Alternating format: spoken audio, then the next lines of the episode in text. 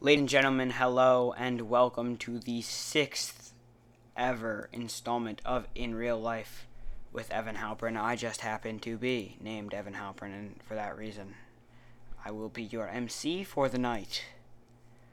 I have a little story for you guys. I was walking through my high school. Sorry, not my high school, my middle school. I was walking through. I worked there. I know what you're thinking. Yes, I'm 15. Yes, I have a job. I'm basically a responsible adult. But, anyways, I was walking through my middle school and I saw a chart. And on this chart, I see the words becoming anti racist. And I think, well, that's pretty cool. I'd make a nice podcast episode.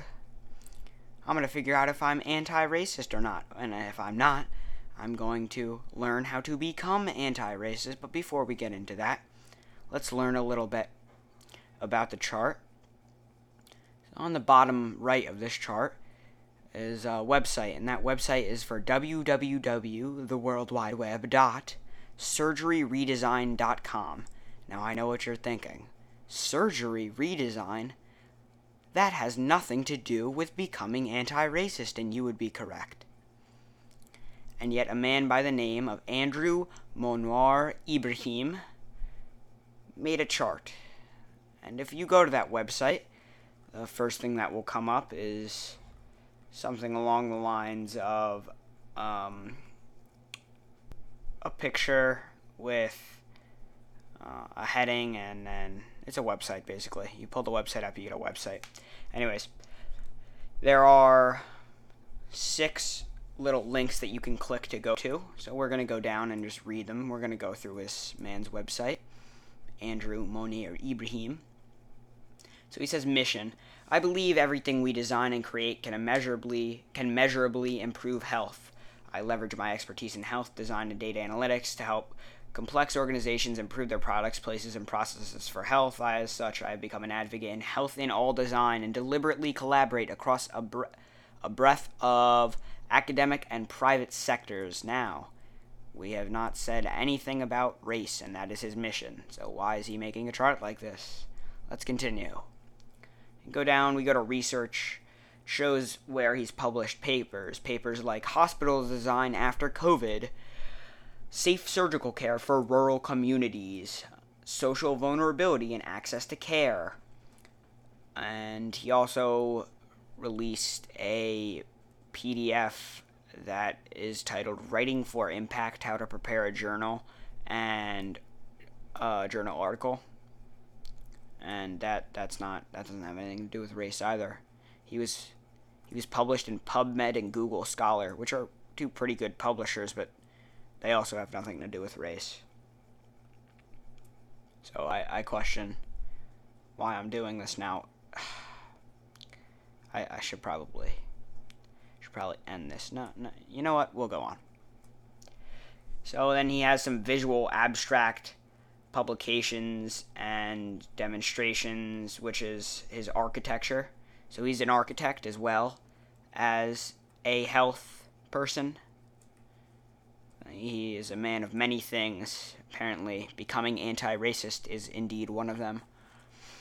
Then you go down to his current work, what he's working on redesigning network delivery of healthcare, health and all design. And he uh, has a quote or actually, no, he picked a quote from Rear Admiral Boris Lushniak, an acting U.S. General Surgeon, Surgeon General, that says architects are public health workers. Don't know how that makes sense, but that is the quote. Then you go down a little bit more, and, and we find the chart uh, becoming anti racist. It is impossible to work on redesigning healthcare and health in all design without the lens and context of race inspired by the work of Dr. Kendi. The figure on the left reflects my journey towards becoming anti racist. Feel free to use, copy, and share. I hope that the journey informs the rest of your design and health work. So apparently, my middle school saw this, saw the words feel free to use, copy, and share, and decided it a good idea to copy, use, and share in a middle school. Still don't know what he has anything to do with becoming anti racist, but I guess we're just putting like his journey of life on his thing now. I don't know. It's not even in his bio. It's just it's in current work. What is this man doing? Anyways, we scroll down a little bit more. What if everything we design and build was done with health as a priority? Yada yada yada. We get to the bio finally. Andrew M. Ibrahim, MD, MSc, is an assistant professor of surgery, architecture, and urban planning at the University of Michigan and chief medical officer at HOK, a global design and architecture firm. Global design and architecture firm. Nothing to do with race yet. He completed his undergraduate and medical degree education both with honors at Case Western Reserve University. Truly renowned university there and with a year of coursework at University College London and the Bartlett School of Architecture, in addition to his health services research degree from the University of Michigan as a Robert Wood Johnson clinical scholar, he completed additional policy training as a Crile Fellow at Princeton University and Doris Duke Fellow at Johns Hopkins Hospital. So he started off small, not to take a dig at the guy, although he is kind of a. Well, we're not going to curse. He's not a good dude. Then he got a little bigger, University of Michigan, Robert Wood Johnson Clinical Scholar, Princeton University, Johns Hopkins Hospital. So he's working at some big places. Dr. Ibrahim's research at the interface of healthcare, policy evaluation, and architecture has resulted in numerous publications, book chapters, international presentations, and appointment to the editorial boards at the Annals of Surgery and the JAMA Network. He is one of the youngest senior principals at HOK and currently serves as the Innovation principal on a more than $2 billion academic health center master plan. This is your money, people. Don't know how he got it, but it was yours at one point, and you should not be happy about that.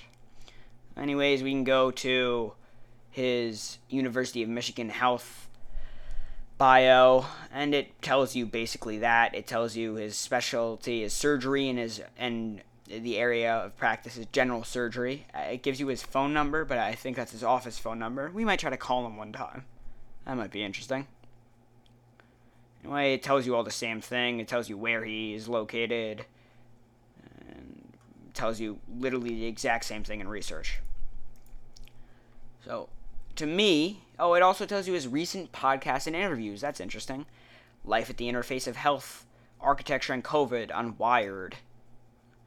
Uh, how I Got Here, A Blueprint for the Future of Health, The Exam Room, Health Design 101 with Ellen Lupa, Loop, Lupton, the Smithsonian Design Museum, Visible Voices, Leveraging Design to Communicate Scientific Research, Cambridge University, Health in All Design, The Design Lab, Four Ways to Design for Equity After COVID, Fast Company.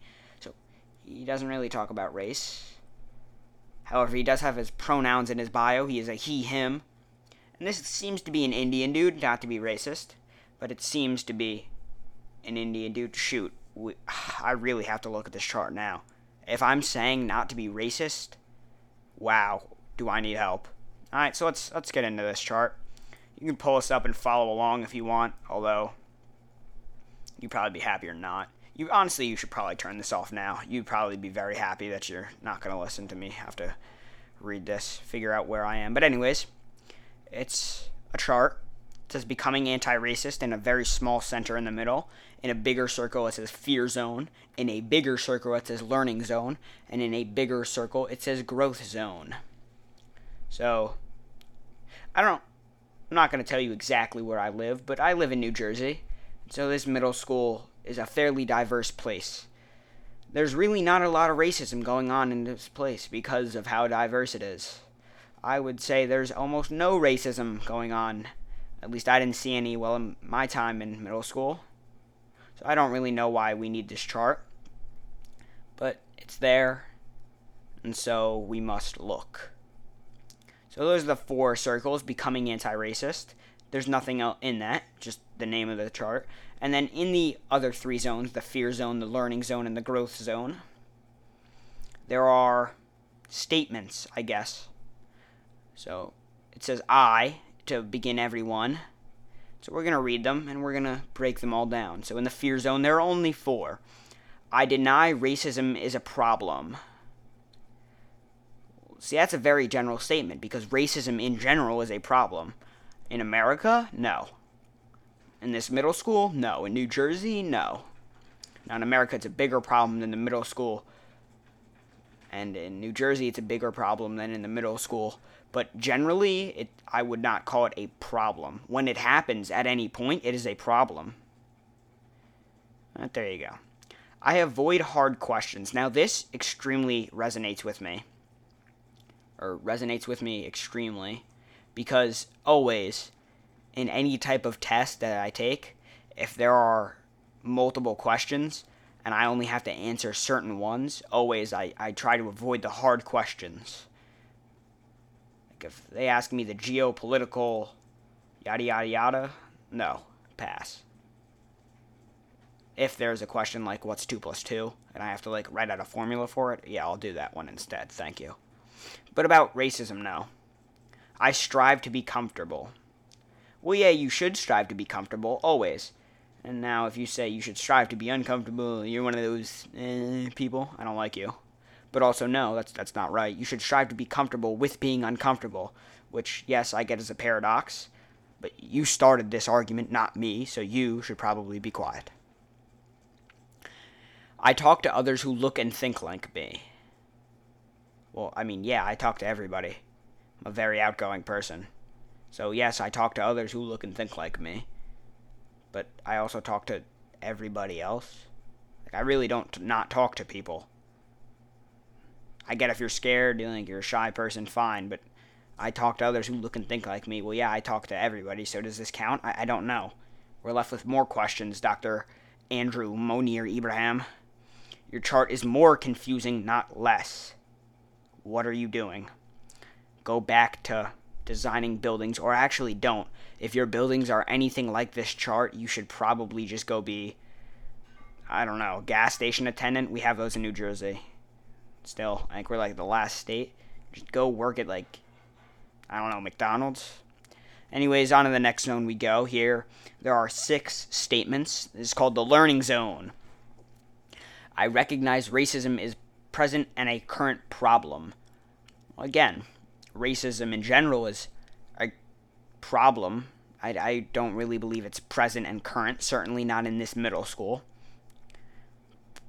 But yeah, I, I'm. Yeah, sure. I can recognize that racism is present and current for some people. I guess I, I really I really hate this dude. Dr. Andrew, you're not liked by me. I seek out questions that make me uncomfortable. I don't seek out questions that make me uncomfortable, but I'll answer them or I'll think about them or I will ask them.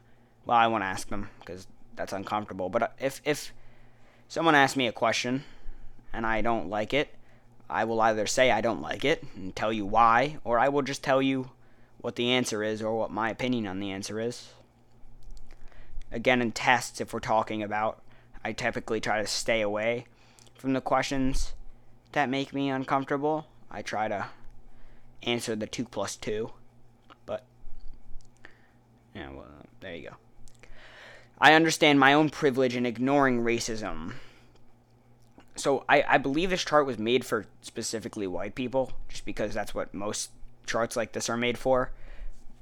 But if you're like black or Hispanic or Asian, which like the left thinks is like the huge biggest target of racism 24/7 365 well then what is your own privilege in understanding racism or ignoring racism i don't really understand here so are only right white people supposed to read and say this chart it doesn't say that anywhere but i'm assuming i'm assuming that because well then otherwise how do you know the person has privilege in ignoring racism. You, Dr. Andrew, are indeed a bigot. I educate myself about race and structural racism. Now, I'm going to say no to this because I don't know what structural racism is. Is he talking about like he's, he's digging from his architectural roots? It's like structural racism when redwood doesn't bond with non redwood. Is this what he's talking about? I, I don't know. I educate myself about race. What is there to be educated on? Some people have more melanin in their skin, some people have less. Skin tones are different. There's really no difference in race. We Sorry right there, technical difficulty. I apologize. Anyway, there really is no difference between all different races. We talk about it and we keep it alive, but we really don't need to. If no one made this chart, I would be I would be happier and I would be less racist. I am racist towards you, Dr. Andrew Mounir Ibrahim, not because you are a race that is not my own, but because you are a shitty human being. I am I am racist towards shitty human beings. I am vulnerable about my own biases and knowledge gaps. I don't believe I'm vulnerable, but I know that I don't know everything. And everybody has biases. I understand that. I accept that. But I don't believe, I, I don't even know what that means. I'm vulnerable? Like, I, I really, I don't know how to answer that because I, I absolutely actually do not know what that means. Sorry.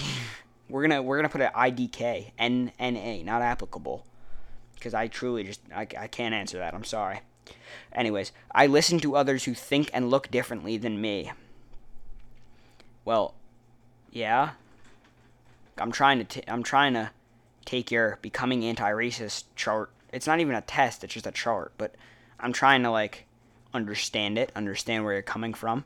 I'm not doing a very good job cuz you're not a very good chart writer, sir. You need to practice. But yeah, I will listen to others and look who think and look differently from me.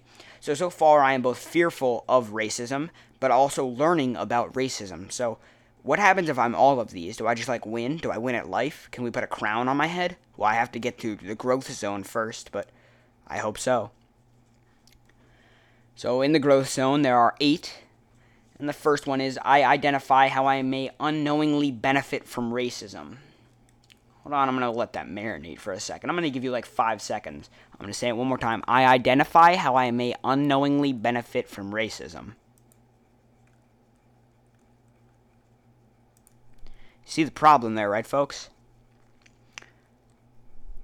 Gonna get very close and be a little bit loud here, so you might want to turn your volume down.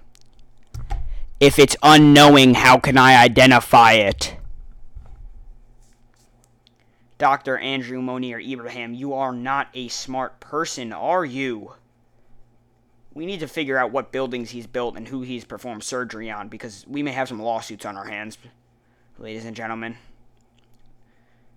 I, I would bet I would bet that we do. On to the next, anyways.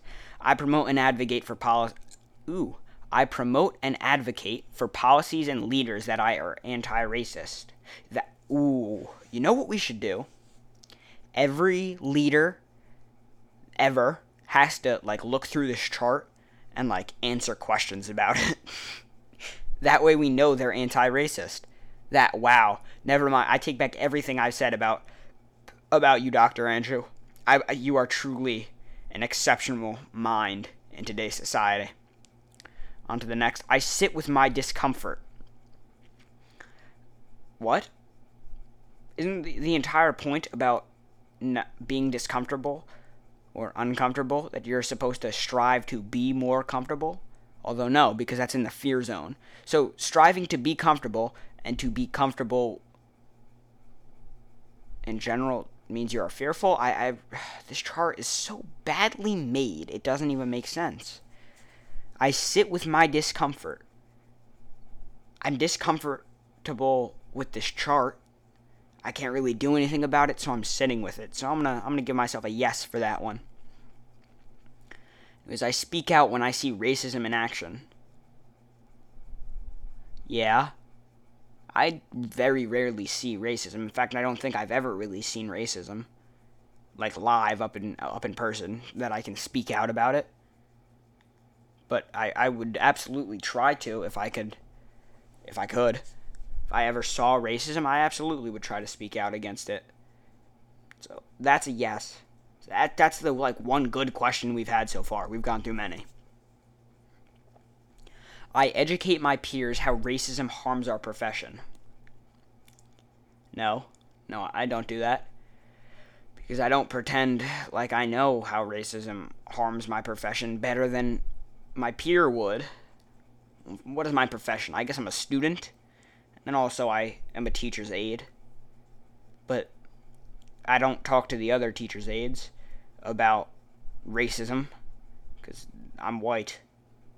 Well, it's not because I'm white, but that's what the left would like me to say, so I'm going to say it. There, you happy? No, I don't do it. Why? Because if I did, if I tried to talk about racism, I would be scolded for it by the left. I don't let mistakes deter me from being better. Absolutely, I agree with this just in life. See, so in the in the growth zone, Dr. Andrew, you have some good lessons about life or good questions about life, but not about racism. You should again stick to architecture and surgery, although you really shouldn't stick to architecture and surgery. Well, maybe you should. I, I doubt you should. I doubt you're very good at it. I yield positions of power to those otherwise marginalized. No? Well, this question is assuming that I yield my power to them because they are marginalized, so I'm going to go ahead and say no with that. I yield positions of power to people who deserve it more than I do, or I try to. Although I am amazing, I am one of the best humans ever, so that is very hard. But if there is someone better, I will yield my power to them. I surround myself with others who think and look differently than me. So, first we go from talk to others, listen to others, and surround myself with others. So, what is surrounding myself? Because if I'm talking to them, I'm surrounding myself with them, in my opinion. Or does it mean like I have to be like right next to them, like hugging them, like crying about racism? how it's affected their lives, how it affects mine, how I unknowingly benefit from it? That's a really bad question. I hate that question. The unknowingly benefit one. We haven't even gotten to this one yet. But, anyways, I surround myself with others who think and look differently than me. Yeah. Again, it's a very diverse school. I'm in a very diverse town. So, absolutely. Don't really have a choice, in fact. But this is really just, just a horrible graph, horrible chart. I don't like it. But in my opinion, I have conquered it. Because fear zone, learning zone, growth zone, I am indeed in every single one. As I said, there are very few humans better than me. This proves it because I am all knowing and I am all fearing, learning, and growing. Ladies and gentlemen, thank you for listening today. This is a bit of a longer episode, but I think it's probably my best yet. Now, we have a very small sample size, but there's absolutely more to come.